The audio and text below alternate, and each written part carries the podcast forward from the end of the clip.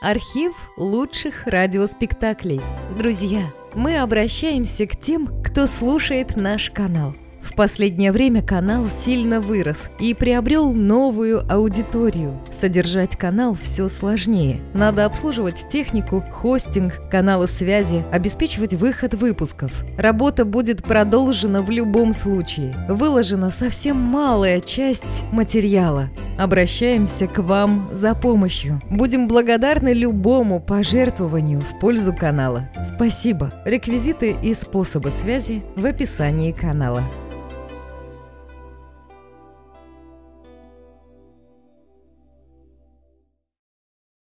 Артур Кларк. Рассказ «Весь этот блеск». Читает Андрей Филиппак. В действительности это история командира Ванденбурга. Но он от нас на расстоянии слишком многих миллионов миль, чтобы рассказать ее. Она касается его геофизика, доктора Пейнтера, который, вообще говоря, полетел на Луну, чтобы сбежать от своей жены. Рано или поздно мы все заявляем, часто при наших женах, что намерены поступить так же. Однако в случае Пейнтера справедливо, что он не мог больше терпеть. Он не чувствовал неприязни к своей жене, можно почти утверждать обратное.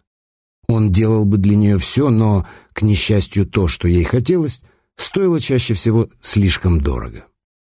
Она была леди экстравагантных вкусов, а таким леди не стоит выходить замуж за ученых, даже за тех, что летают на Луну. Слабостью миссис Пейнтер были драгоценности, особенно бриллианты. Как можно было ожидать, эта слабость явилась причиной большого беспокойства для ее мужа. Будучи не только сознательным, но и любящим мужем, он не просто беспокоился об этом, он кое-что и делал. Он стал одним из ведущих экспертов в мире по алмазам, но скорее с научной, чем с коммерческой точки зрения, и, возможно, знал больше о их составе, происхождении и свойствах, чем любой из живущих людей. К сожалению, вы можете знать многое об алмазах и не обладать ни одним.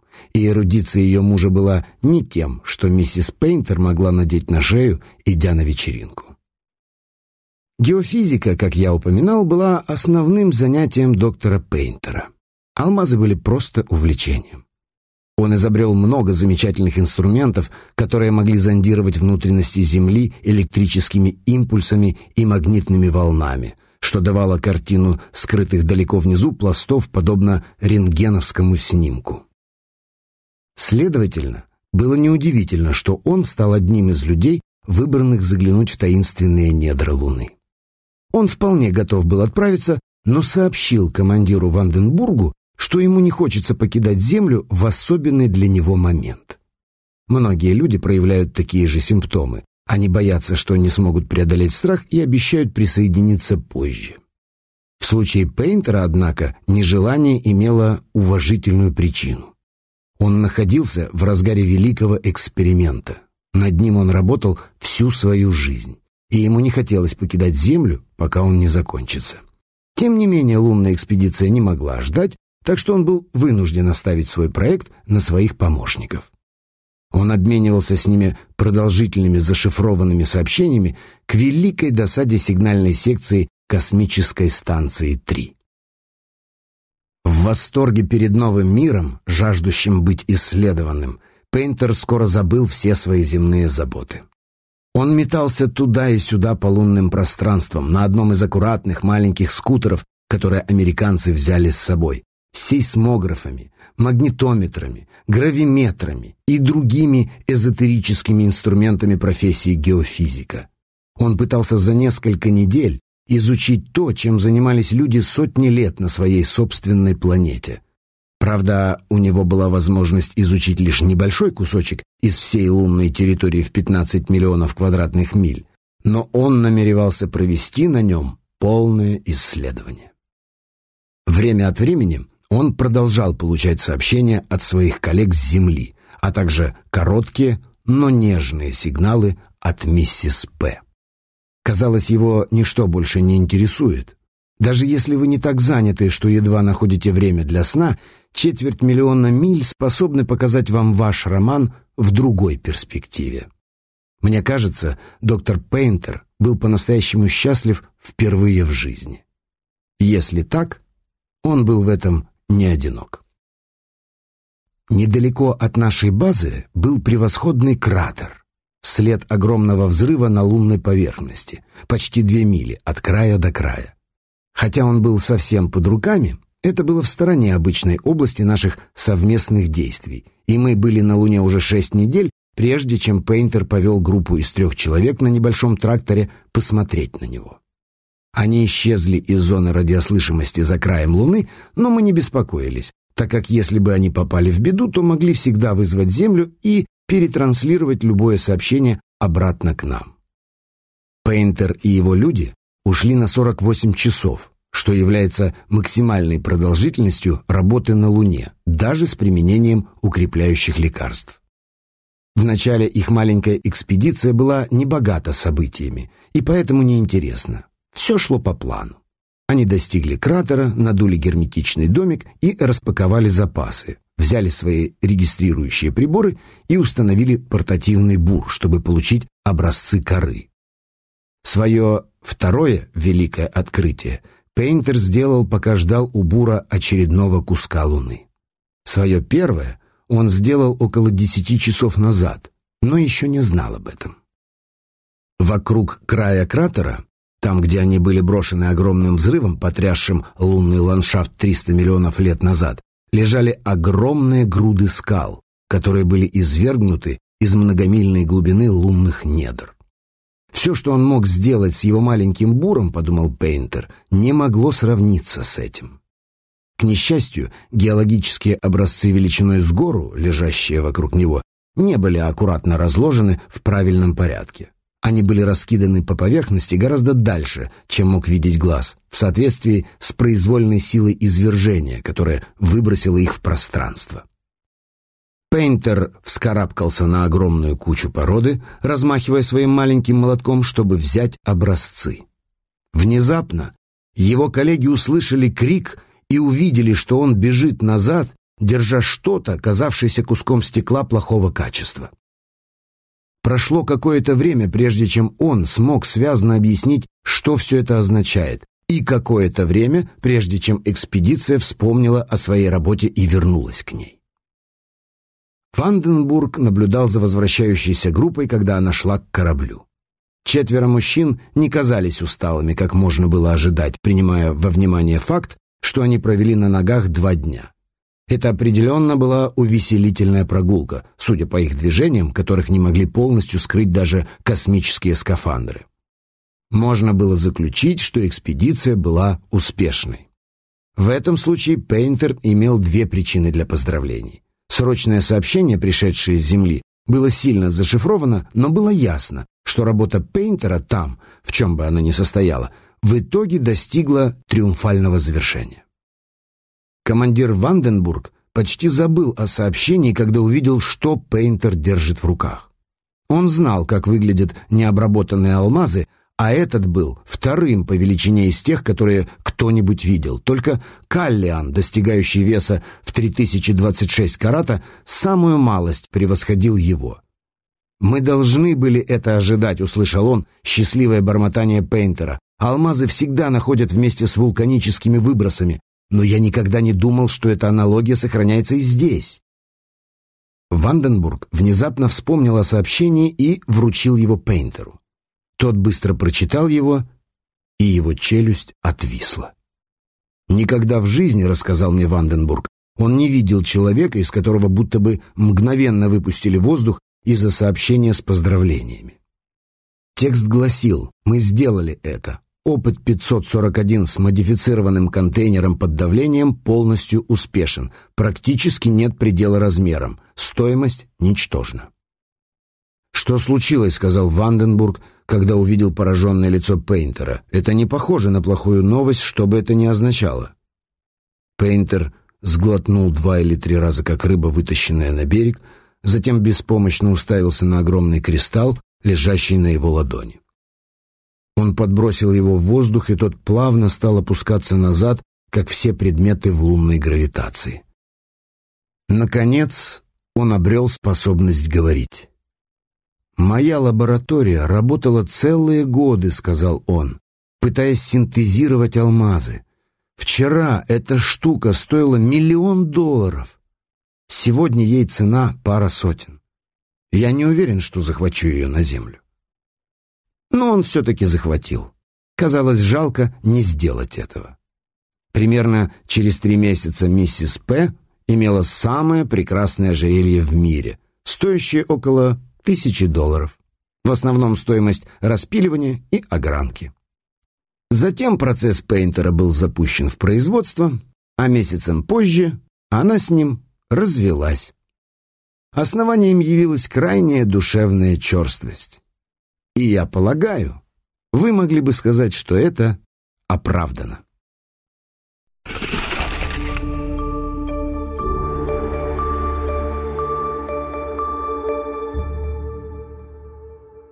Мы читали рассказ Артура Кларка «Весь этот блеск». Артур Кларк. Рассказ «Завтра не наступит». Читает Кирилл Радцик. «Это ужасно!» — воскликнул верховный ученый. «Неужели ничего нельзя сделать?» «Чрезвычайно трудно, ваше всеведение. Их планета на расстоянии 500 световых лет от нас, и поддерживать контакт очень сложно. Однако мост мы все же установим. К сожалению, это не единственная проблема. Мы до сих пор не в состоянии связаться с этими существами. Их телепатические способности выражены крайне слабо. Наступила тишина. Верховный ученый проанализировал положение и, как обычно, пришел к единственно правильному выводу. Всякая разумная раса должна иметь хотя бы несколько телепатически одаренных индивидуумов. Мы обязаны передать сообщение. Понял, ваше всеведение, будет сделано. И через необъятную бездну космоса помчались мощные импульсы, исходящие от интеллекта планеты Тхаар. Они искали человеческое существо, чей мозг способен был их воспринять. И по соизволению его величества случая нашли Вильяма Кросса. Нельзя сказать, что им повезло. Хотя выбирать, увы, не приходилось. Стечение обстоятельств, открывшее мозг Вильяма, было совершенно случайным и вряд ли могло повториться в ближайший миллион лет. У чуда было три причины. Трудно указать на главную из них. Прежде всего, местоположение. Иногда капля воды на пути солнечного света фокусирует его в испепеляющий луч. Так и Земля. Только в несравненно больших масштабах сыграла роль гигантской линзы, в фокусе которой оказался Билл. Правда, в фокус попали еще тысячи людей, но они не были инженерами-ракетчиками и не размышляли неотрывно о космосе, который стал неотъемлем от их существования. И кроме того, они не были, как бил в стельку, пьяны, находясь на грани беспамятства, в стремлении уйти в мир фантазии, лишенный разочарований и печали.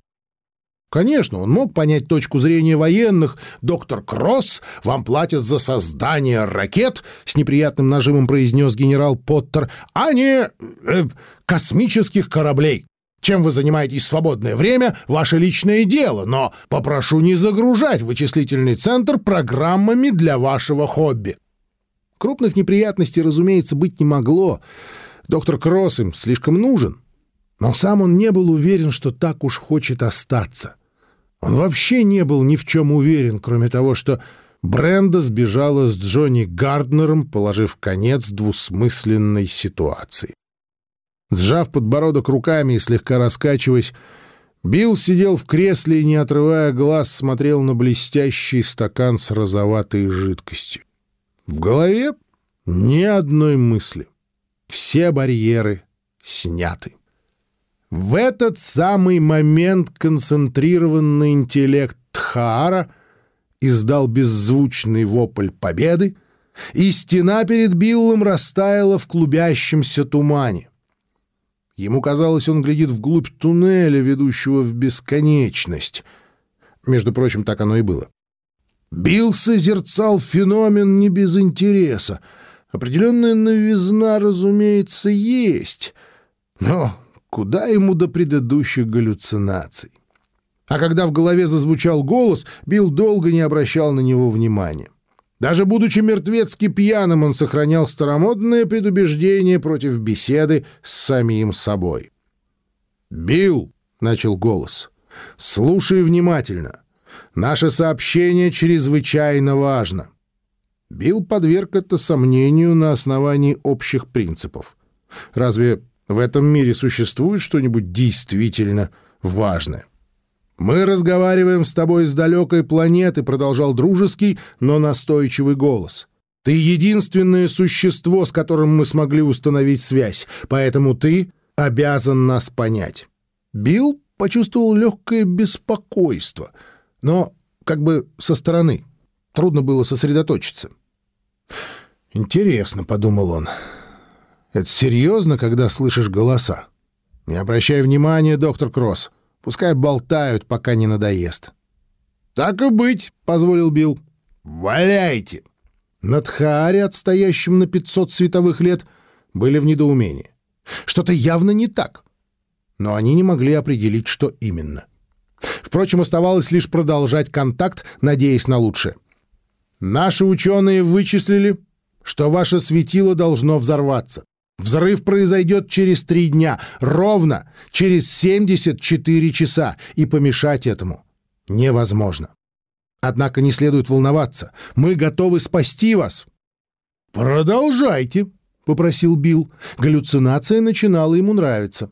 Мы создадим мост, туннель сквозь пространство, подобный тому, в который ты смотришь. Теоретическое обоснование его слишком сложно для тебя. Минутку, запротестовал Билл. Я математик, и отнюдь неплохой, даже когда трезв. И читал об этом в фантастических журналах. А вы имеете в виду некое подобие короткого замыкания в надпространстве? Старая штука, еще до Эйнштейновская. Немалое удивление вызвало это над Хаари. Мы не полагали, что вы достигли таких вершин в своих знаниях, но сейчас не время обсуждать теорию. Это нуль транспортации через надпространство, в данном случае через 37-е измерение. Мы попадем на вашу планету? О, нет. Вы бы не смогли на ней жить. Но во Вселенной существует множество планет, подобных Земле, и мы нашли подходящую для вас. Вам стоит лишь шагнуть в туннель, взяв самое необходимое, и стройте новую цивилизацию. Мы установим тысячи туннелей по всей планете, и вы будете спасены. Ты должен объяснить это правительству. «Прям-таки меня сразу и послушают», — сиронизировал Билл. «А чего вам самим не поговорить с президентом?» «Нам удалось установить контакт только с тобой. Остальные оказались закрыты для нас. Не можем определить причину». «Я мог бы вам объяснить», — произнес Билл, глядя на пустую бутылку перед собой. Она явно стоила своих денег. Какая все-таки удивительная вещь человеческий мозг. Что касается диалога, то в нем нет ничего оригинального. Ну, только на прошлой неделе он читал рассказ о конце света, а вся эта чушь о туннелях и мостах... Ну что ж, неудивительно после пяти лет работы с этими дурацкими ракетами. «А если солнце взорвется?» — спросил Билл, пытаясь застать галлюцинацию врасплох. «Что произойдет?» «Ваша планета немедленно испарится как, впрочем, и остальные планеты вашей системы вплоть до Юпитера. Билл вынужден был признать, что задумано с размахом. Он наслаждался игрой своего ума, и чем больше думал об этой возможности, тем больше она ему нравилась. «Моя дорогая галлюцинация», — начал он с грустью. «Поверь я тебе, знаешь, что бы я сказал? Лучше этого ничего и не придумать. Не надо волноваться из-за атомной бомбы и дороговизны. О, это было бы прекрасно. Об этом только и мечтать. Спасибо за приятную информацию. Ну а теперь возвращайтесь домой и не забудьте прихватить с собой ваш мост. Трудно описать, какую реакцию вызвало над Хаари такое заявление. Мозг верховного ученого, плавающий в питательном растворе, даже слегка пожелтел по краям, чего не случалось со времен Хантильского вторжения. 15 психологов получили нервное потрясение. Главный компьютер в Институте космофизики стал делить все на нуль и быстро перегорел. А на Земле тем временем Вильям Кросс развивал свою любимую тему. «Взгляните на меня!» — стучал он кулаком в грудь. «Всю жизнь работаю над космическими кораблями, а меня заставляют строить военные ракеты, чтобы укокошить друг друга. Солнце сделает это лучше нас!» Он замолчал, обдумывая еще одну сторону этой приятной возможности. «Вот будет сюрприз для Бренды!» — злорадно захихикал доктор. «Целуется со своим Джонни, и вдруг трах!» Билл распечатал вторую бутылку виски и с открывшейся ему новой перспективой опять посмотрел в туннель. Теперь в нем зажглись звезды, и он был воистину великолепен. Билл гордился собой и своим воображением. Не каждый способен на такие галлюцинации. «Билл!» — в последнем отчаянном усилии взмолился разум Тхара. «Но ведь не все же люди такие, как ты!» Билл обдумал этот философский вопрос весьма тщательно. Правда, насколько позволило теплое розовое сияние, которое почему-то вдруг стали излучать окружавшие его предметы. «Нет, они не такие!» Доктор Кросс снисходительно усмехнулся. «Они Гораздо хуже. Разум Тхара издал отчаянный вопль и вышел из контакта. Первые два дня Билл мучился от похмелья и ничего не помнил. На третий день какие-то смутные воспоминания закопошились у него в голове, и он забеспокоился, но тут вернулась Бренда, и ему стало не до воспоминаний. Ну а четвертого дня, разумеется, не было. —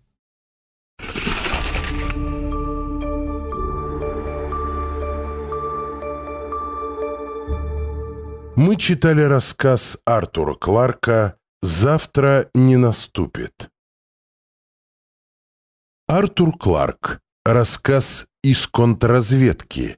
Читает Сергей Казаков. Часто можно услышать, будто бы в наш век поточных линий и массового производства полностью изжил себя кустарь-умелец – искусный мастер по дереву и металлу, чьими руками создано столько прекрасных творений прошлого. Утверждение скороспелое и неверное. Разумеется, теперь умельцев стало меньше, но они отнюдь не перевелись совсем. И как бы ни менялась профессия кустаря, сам он благополучно, хотя и скромно, здравствует.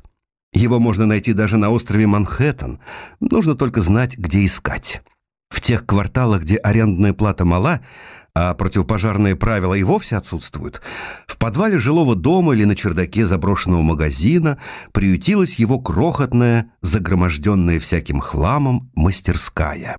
Пусть он не делает скрипок, часов с кукушкой, музыкальных шкатулок, он такой же умелец, каким был всегда, и каждое изделие, выходящее из его рук, неповторимо.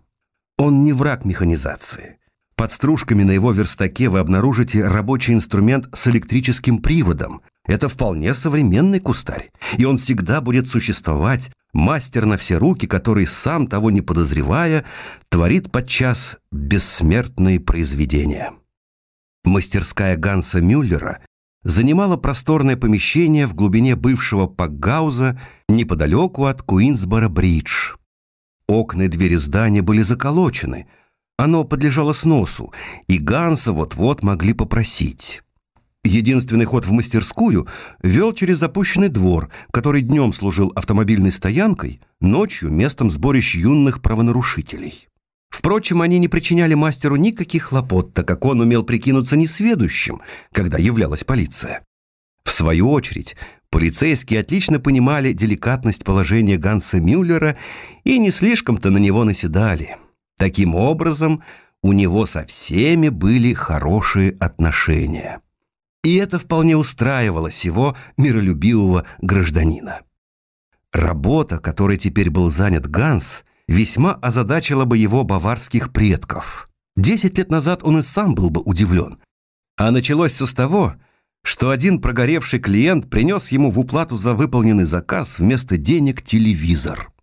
Ганс без особой охоты принял это вознаграждение.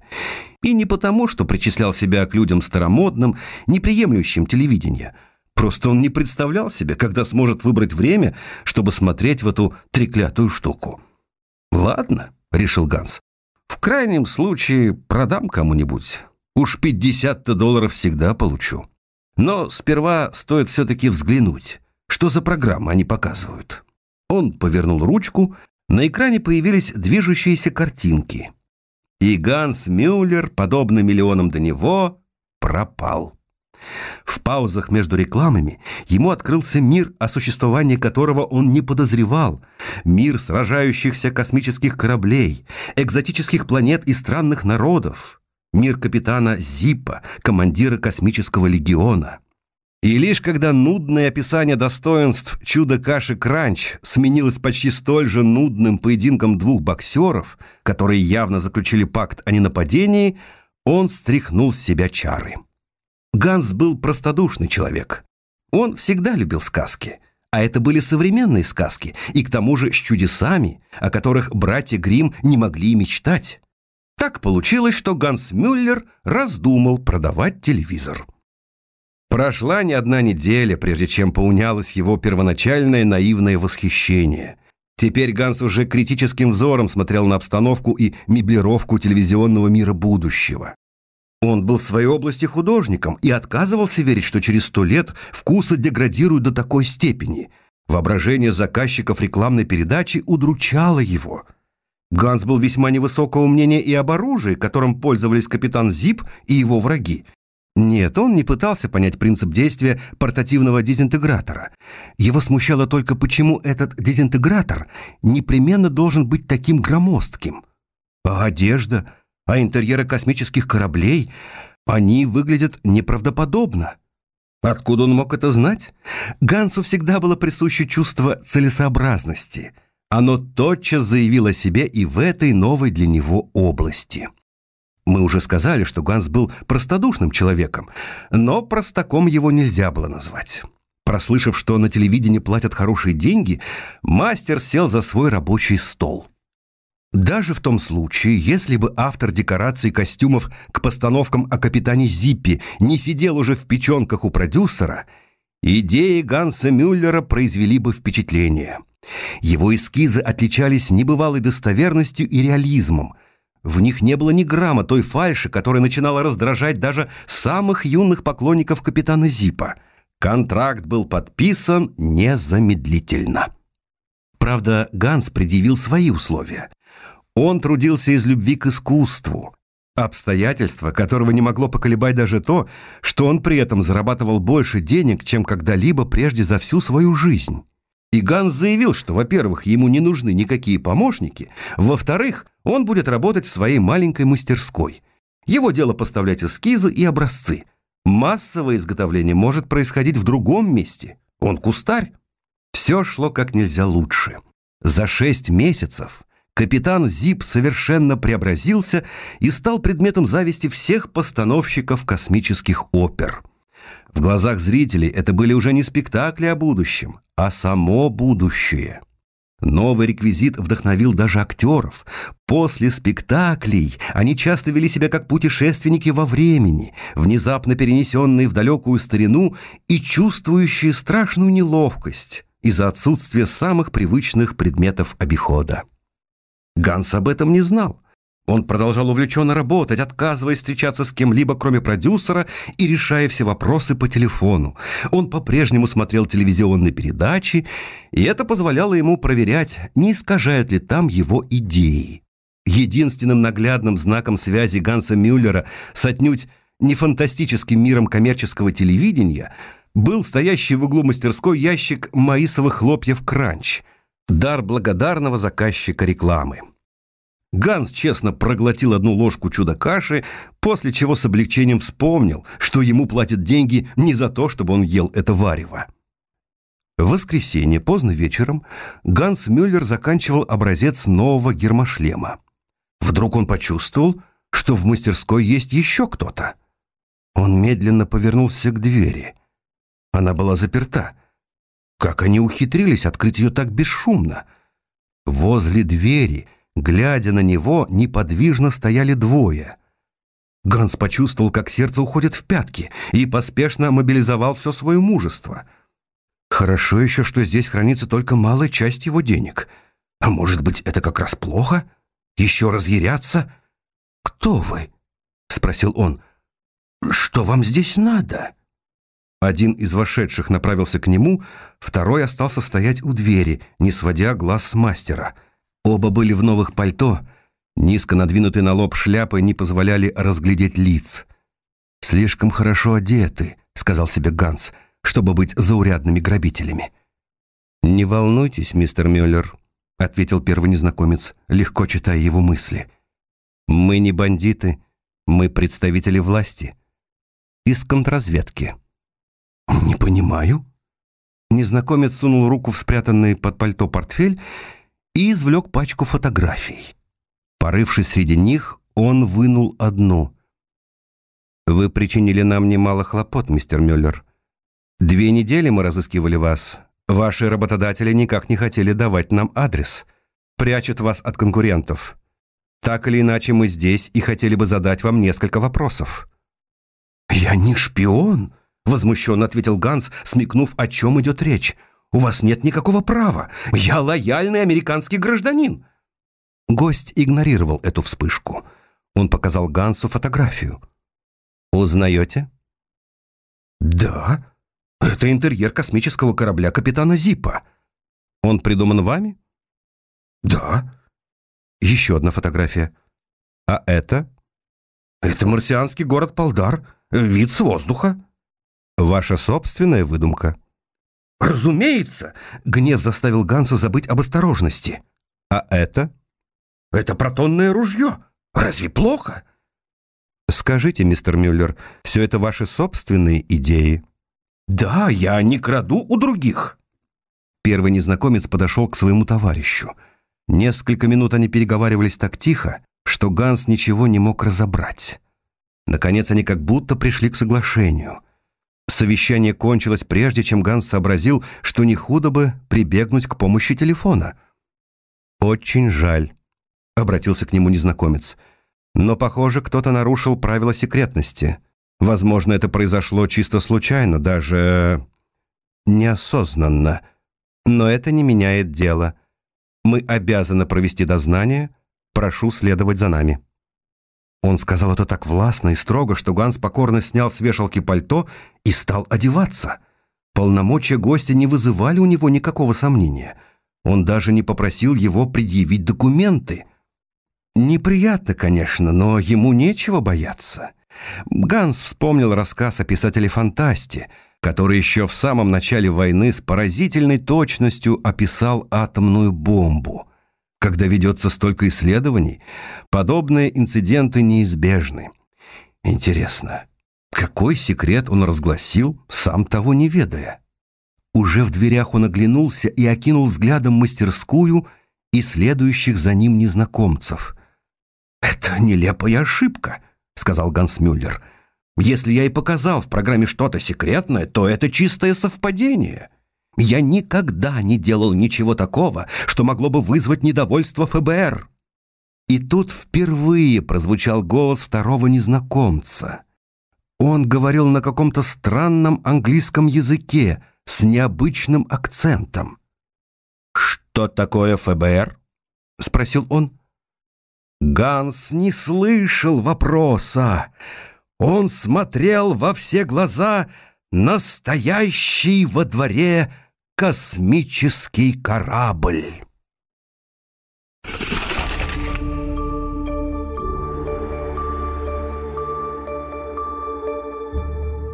Мы читали рассказ Артура Кларка из контрразведки. Артур Кларк. Рассказ «Пернатый друг». Читает Владимир Левашов. Я прекрасно знаю, что не существует устава, запрещающего иметь любимцев в космической станции. Никому и в голову не пришло, что это необходимо. Но даже если бы такое правило существовало, я совершенно уверен, что Свен Ольсен его бы проигнорировал. Услышав такое имя, вы нарисуете себе Свена по меньшей мере нордическим гигантом 6 на 6 футов, скроенным как бык и с громовым голосом. Если бы это было так, его шансы получить работу в космосе были бы очень малы. В действительности он был жилистым небольшим парнем, как большинство ранних космонавтов, и ухитрялся ограничиться весом в 150 фунтов, что многим из нас стоило уменьшенной диеты. Свен был одним из наших лучших монтажников и превосходил всех в хитроумной и специализированной работе по сбору и сортировке фермы балок, плавающих вокруг в невесомости, заставляя их делать медленные движения – трехмерный балет, чтобы придать им правильное положение, и сваривая куски вместе, когда они занимали точное место в предполагаемом узоре.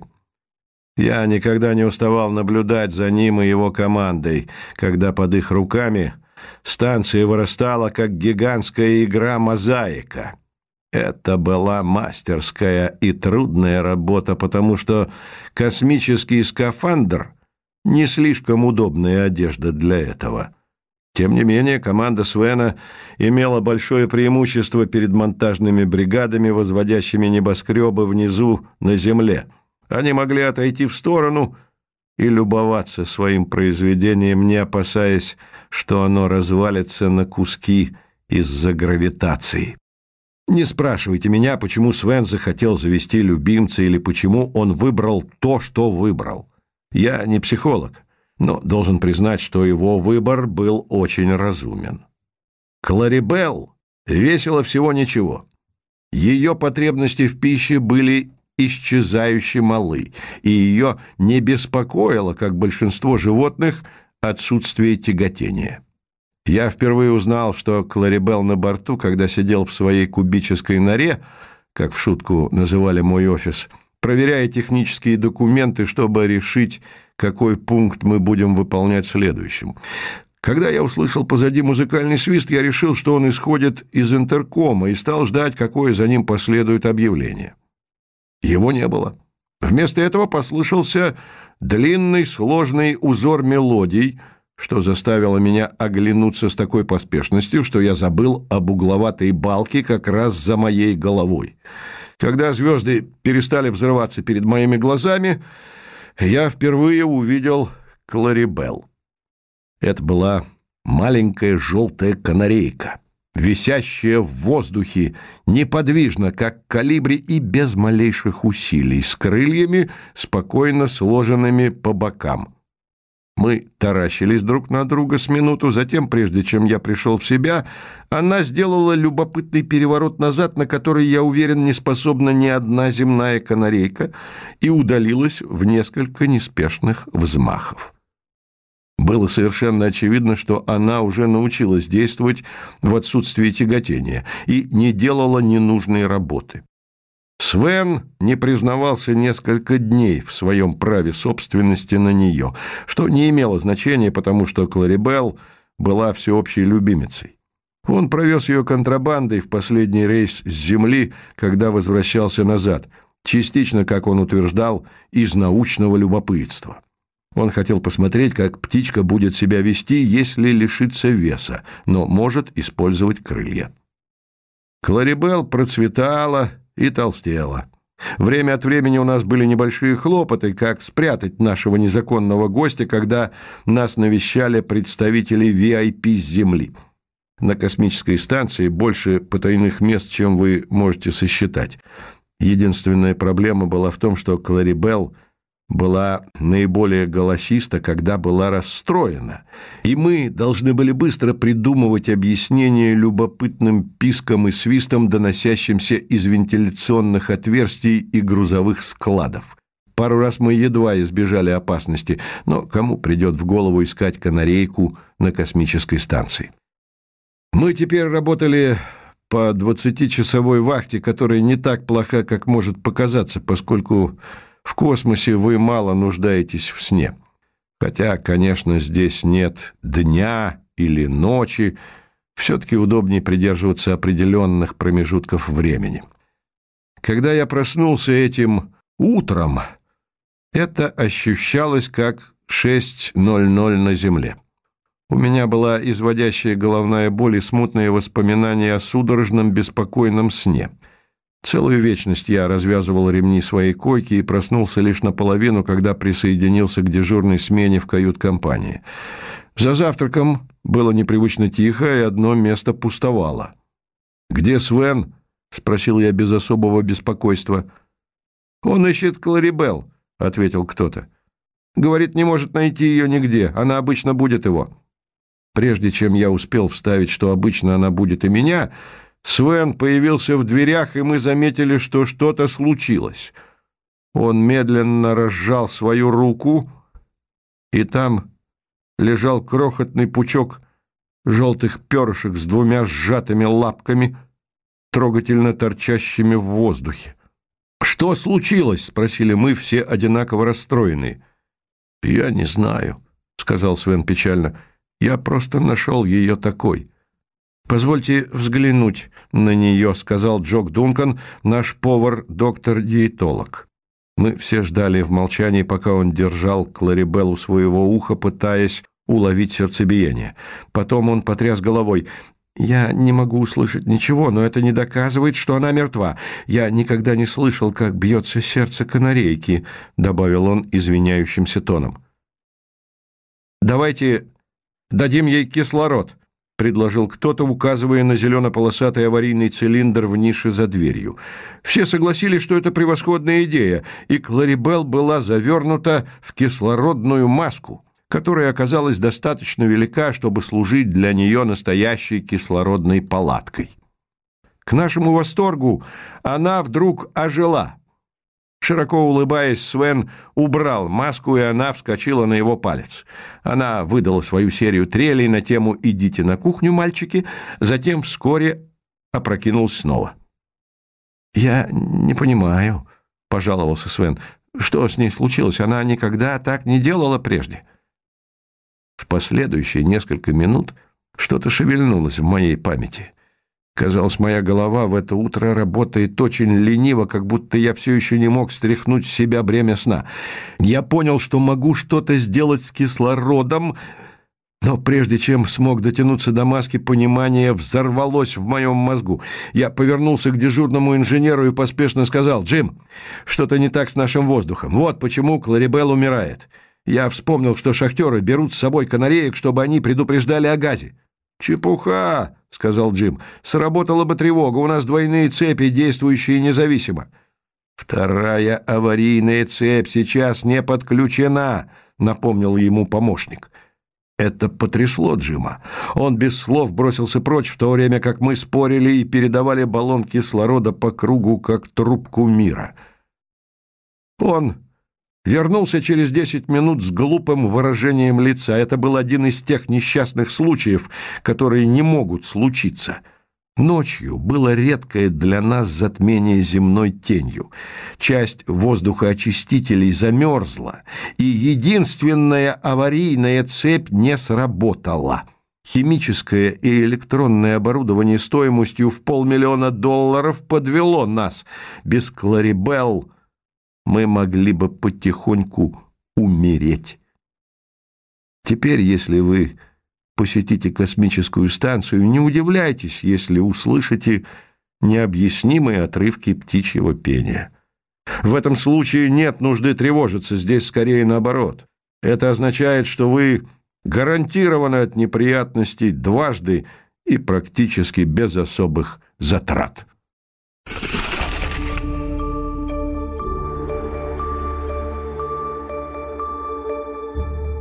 Мы читали рассказ Артура Кларка «Пернатый друг».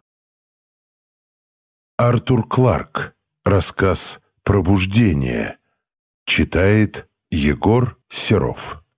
Хозяин гадал, будут ли ему сниться сны. Это было единственным, чего он боялся, поскольку ночной кошмар, продолжающийся на протяжении всего одной ночи, способен свести человека с ума. А ему предстояло проспать сотню лет. Он помнил день, всего несколько месяцев назад, когда испуганный доктор произнес «Сэр, ваше сердце изношено. Жить вам осталось не более года». Он не боялся смерти, но мысль о том, что она настигнет его в расцвете интеллектуальных способностей, когда его работа завершена лишь наполовину, наполняла его бессильной яростью. «И вы ничего не можете сделать?» — спросил он. «Нет, сэр. Вот уже на протяжении сотни лет мы работаем над созданием искусственного сердца. В следующем веке, возможно, нам, наконец, удастся достичь цели». «Очень хорошо. Я подожду следующего века. Вы построите для меня какое-нибудь сооружение, в котором мое тело не подвергнется разрушению, а затем погрузите меня в сон, заморозить или еще что-нибудь в этом роде. Я полагаю, что как минимум это вы в состоянии сделать». Он наблюдал за строительством мавзолея в укромном месте выше линии снегов Эвереста. Только немногим избранным позволено будет знать, где именно скроется хозяин, поскольку многие миллионы в мире попытались бы найти его, чтобы уничтожить. Секрет должен храниться в поколениях до того дня, когда наука разработает эффективные способы борьбы с заболеваниями сердца. Тогда хозяин пробудится от сна. Он еще осознавал, как его опустили на ложе в центральном помещении, хотя лекарства уже затуманили сознание. Он слышал, как закрылась стальная дверь, прижавшись к резиновым прокладкам, ему даже казалось, что он слышит шипение насосов, высасывающих воздух вокруг него и заменявших его стерильным азотом. Наконец он заснул, и спустя некоторое время мир забыл о хозяине. Хозяин спал сотни лет, хотя открытие, которого он ожидал, уже давно сделали. Но некому было разбудить его, поскольку с момента его ухода мир изменился и не осталось никого, кто желал его возвращения. Его последователи умерли, и тайна его места пребывания ушла вместе с ними. Некоторое время существовала легенда о мавзолее хозяина, но в конце концов и она была забыта. И так он спал. По прошествии времени, которое по некоторым стандартам могло показаться коротким, земная кора решила, что она не желает больше терпеть вес Гималаев. Горы начали медленно опускаться, поднимая южный край Индии к небу. И вскоре плато Цейлона стало высочайшей точкой на поверхности Земли, а глубина океана, плескавшегося над Эверестом, достигла пяти с половиной миль. Хозяина уже не могли потревожить ни друзья, ни враги. Почва постепенно опускалась сквозь все увеличивающуюся массу океанской воды, оседая на обломках Гималаев. Покров, который однажды станет мелом, начал утолщаться со скоростью не более нескольких дюймов в столетие. Если бы кто-то имел возможность вернуться на некоторое время спустя, он мог обнаружить, что дно океана находится теперь на глубине не более пяти миль или даже четырех или трех. Наконец земля поднялась опять. Там, где некогда находились просторы Тибета, теперь возник могучий хребет известняковых гор. Но хозяин ничего об этом не знал. Его сон оставался все таким же глубоким, и тогда, когда это случилось вновь, и вновь, и вновь. Теперь реки и дожди вымывали мело, несли его в новые океаны, а погребенный мавзолей вновь приблизился к поверхности. Медленно вымывались мили скал, и вот, наконец, металлическая сфера, служившая пристанищем телу хозяина, вернулась к свету дня. Хотя день этот стал намного длиннее и намного туманнее того, в который он закрыл глаза и вскоре на скалистом пьедестале, возвышавшемся над размытой почвой, его нашли ученые. Поскольку секрет мавзолея был утрачен, им при всей их мудрости понадобилось 30 лет для того, чтобы проникнуть в помещение, где спал хозяин. Сознание пробудилось раньше тела. Пока он лежал обессиленный не имея возможности поднять налитые свинцом веки, в голове потоком проносились воспоминания о прошлом. Сотни лет благополучно осталось позади. Его отчаянная затея увенчалась успехом. Он чувствовал небывалое возбуждение и стремился поскорее увидеть новый мир, который должен был возникнуть за то время, что он провел внутри мавзолея. Одно за другим возвращались чувства. Он смог ощутить твердую поверхность, на которой лежал, мягкие потоки воздуха обвивали его лицо. Постепенно он вновь начал слышать звуки, слабое поскрипывание и щелканье вокруг. На мгновение он растерялся, но вскоре решил, что, должно быть, хирурги убирают свои инструменты. Не в силах открыть глаза, он лежал и ждал.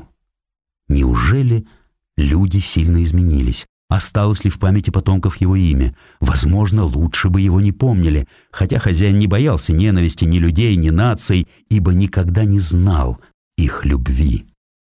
На мгновение мелькнула мысль, а что, если за ним последовал кто-либо из друзей? Однако он знал, что надеяться на это не приходится.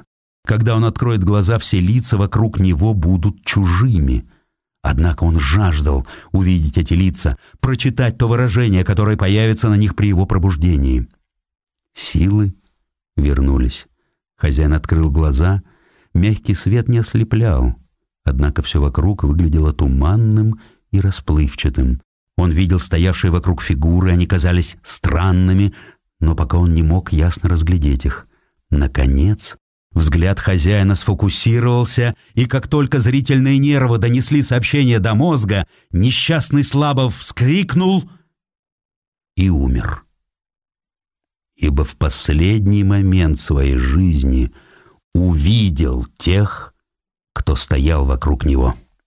Хозяин понял, что долгая война между человеком и насекомым завершилась и человек не вышел из нее победителем.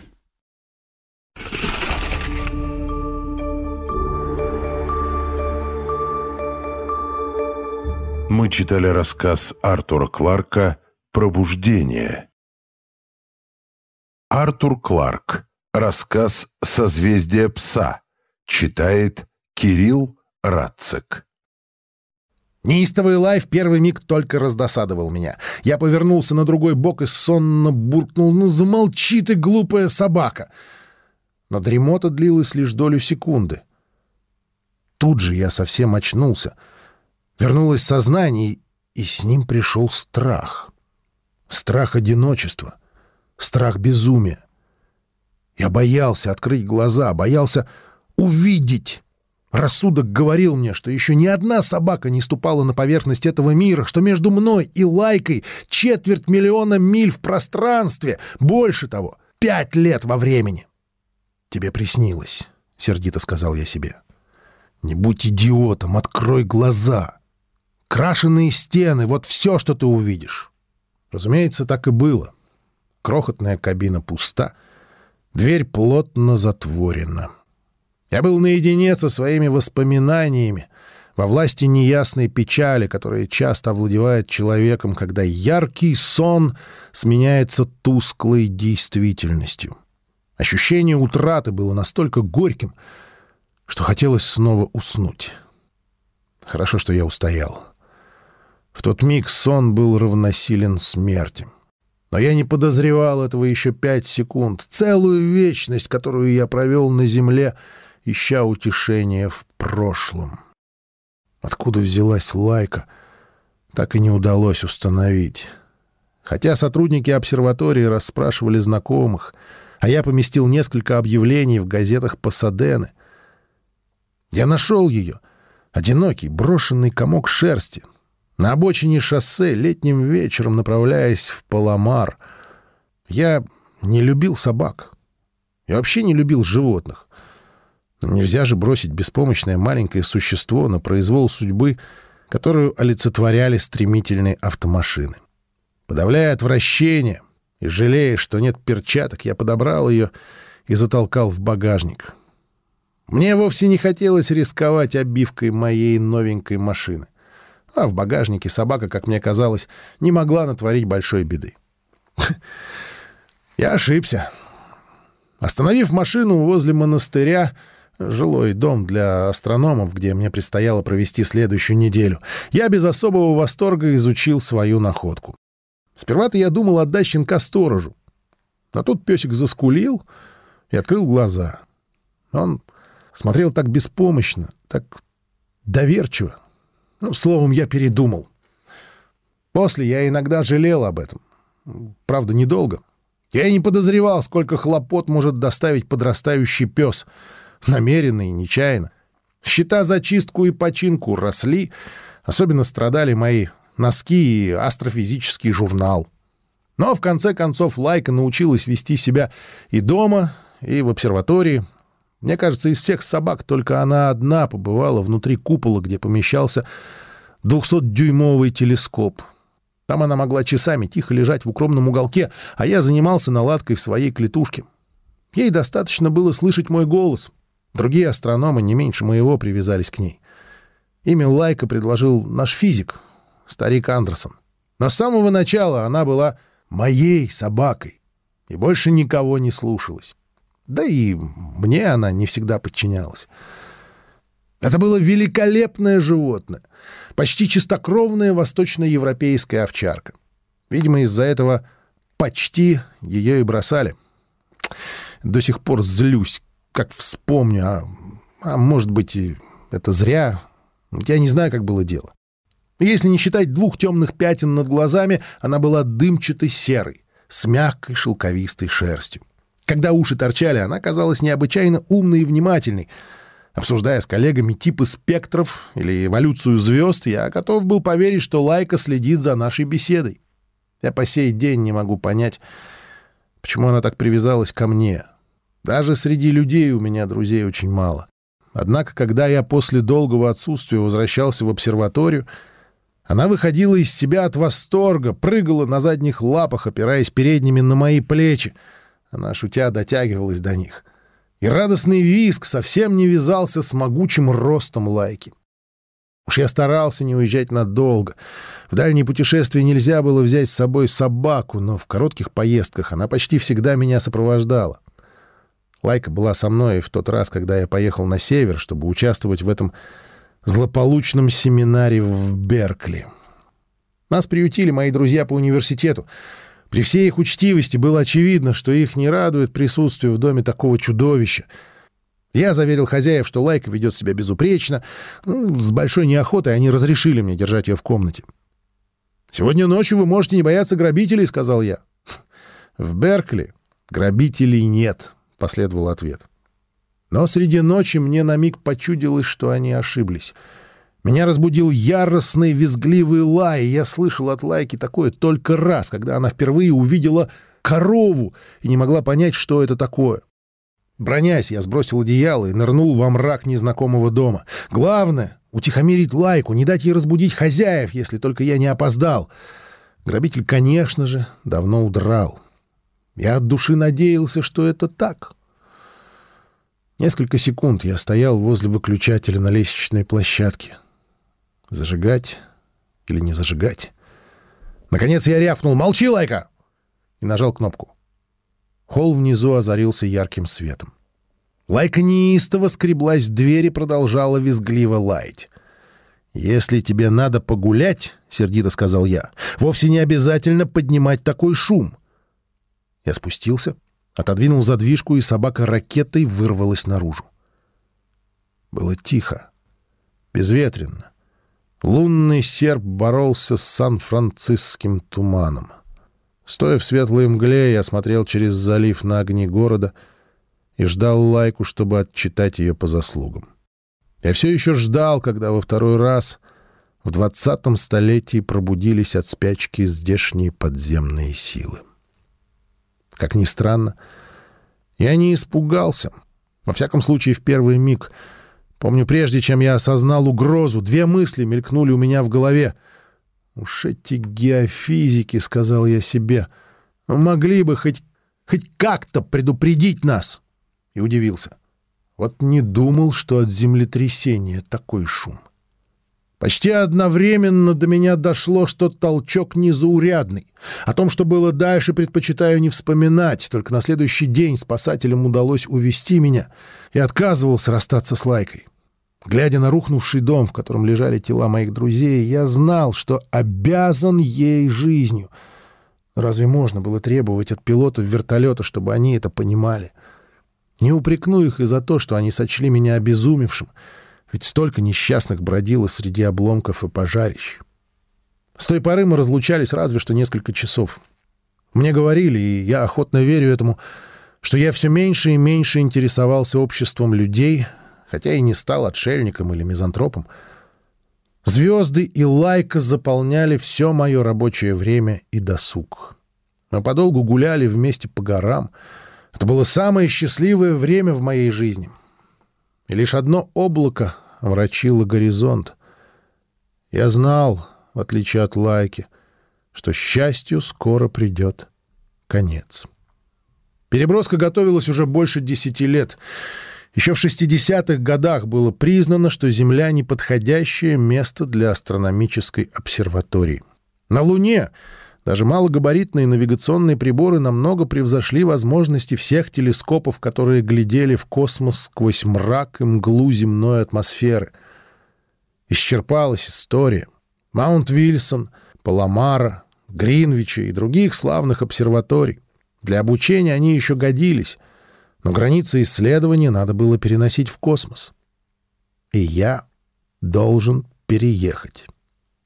Мне уже предложили должность заместителя директора обсерватории Фарсайда. В несколько месяцев я решу проблемы, над которыми бился много лет. За пределами атмосферы я узнаю, что значит быть слепым, который вдруг обрел зрение. Конечно, нечего было и говорить о том, чтобы взять с собой лайку. На Луну допускались только подопытные животные. Наверное, пройдет еще не один десяток лет, прежде чем можно будет заводить там любимцев. Да и то понадобится целое состояние, чтобы доставить их туда и прокормить. Я подсчитал, что моего ну, совсем неплохого жалования никак не хватит. Лайка привыкла съедать два фунта мяса в день. Выбор был предельно прост. Я мог остаться на Земле, отказавшись от ученой карьеры — или отправиться на Луну, отказавшись от лайки. Но в конечном счете она была всего лишь собака. Десяток лет, и лайка умрет. К этому времени я могу достичь зенита своей ученой карьеры. Ни один здравомыслящий человек не стал бы колебаться. Все же я колебался, и если вы до сих пор не поняли, почему, то никакие мои слова не помогут. Приговор был вынесен заочно. До последней недели я не мог решить, как поступить с Лайкой. И когда доктор Андерсон вызвался присмотреть за ней, я вяло согласился, забыв даже как следует поблагодарить. Старый физик и его жена с первого дня полюбили Лайку. Боюсь, я показался им человеком бесчувственным и бессердечным. А ведь было-то как раз наоборот. Мы в последний раз прошли с ней вместе по холмам — Затем я молча вручил собаку Андерсонам и больше ее не видел. Вылет задержался почти на сутки. Ждали, пока уймется сильное магнитное возмущение, да и то активность поясов Ван Аллена была настолько велика, что мы выходили через трубу над Северным полюсом. Невесомость всегда неприятна, а в придачу мы все осовели от антирадиационных медикаментов. Когда я снова стал интересоваться окружающим, Корабль был уже над Фарсайдом. Не увидел я, как земля ныряет за горизонт. Да я и не очень-то жалел об этом. Мне тогда совсем не хотелось вспоминать прошлое. Я предпочитал думать только о будущем. Меня преследовало чувство вины. Я, я покинул существо, которое меня любило, верило в меня. Чем я лучше тех, кто бросил щенка на обочине пыльного Паламаросова шоссе? Весть о том, что она умерла, пришла через месяц. И никакой видимой причины. Андерсоны делали для нее все, и они сильно горевали. Просто Лайке не хотелось жить. Несколько дней я сам думал о смерти, но труд — великое лекарство. А моя программа развивалась полным ходом. Забыть Лайку я не мог. но постепенно воспоминания перестали причинять боль. Почему же они с такой силой вернулись теперь, пять лет спустя, на обратной стороне Луны? Я пытался понять, в чем дело. Вдруг все здание вздрогнуло точно от могучего удара. Дальше я действовал, не размышляя. Руки сами закрыли гермошлем аварийного скафандра, когда опоры подались, и стена распахнулась, выпустив на волю взвизгнувший воздух. Благодаря тому, что я автоматически нажал кнопку общей тревоги, мы потеряли всего двоих, хотя толчок, самый сильный из всех зарегистрированных на фар-сайте, разрушил все три герметических купола обсерватории. Нужно ли говорить, что я не верю в сверхъестественные силы? Все, что произошло, объясняется рационально. Нужно лишь немного разбираться в психологии. Во время второго сан-францискского землетрясения Лайка была не единственной собакой, которая почуяла близкую беду. Известно много случаев. И когда мое недремлющее подсознание уловило первые слабые вибрации в недрах Луны, настороженные воспоминаниями рассудок — тотчас отозвался. Человеческий разум избирает необычные и хитроумные пути. Он знал, какой сигнал быстрее всего дойдет до меня. Вот и все. Конечно, можно сказать, что в обоих случаях меня разбудила лайка, но тут и не пахнет мистикой. Не было никакого чудесного зова через бездну, который ни человеку, ни собаке не дано преодолеть. В чем в чем, а уж в этом я уверен. И все-таки...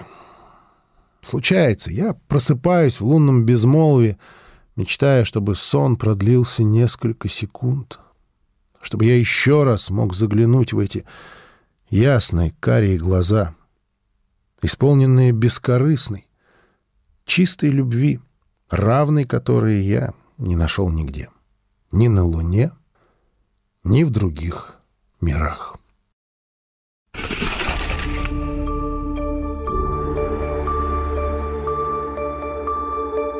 Мы читали рассказ Артура Кларка «Созвездие пса».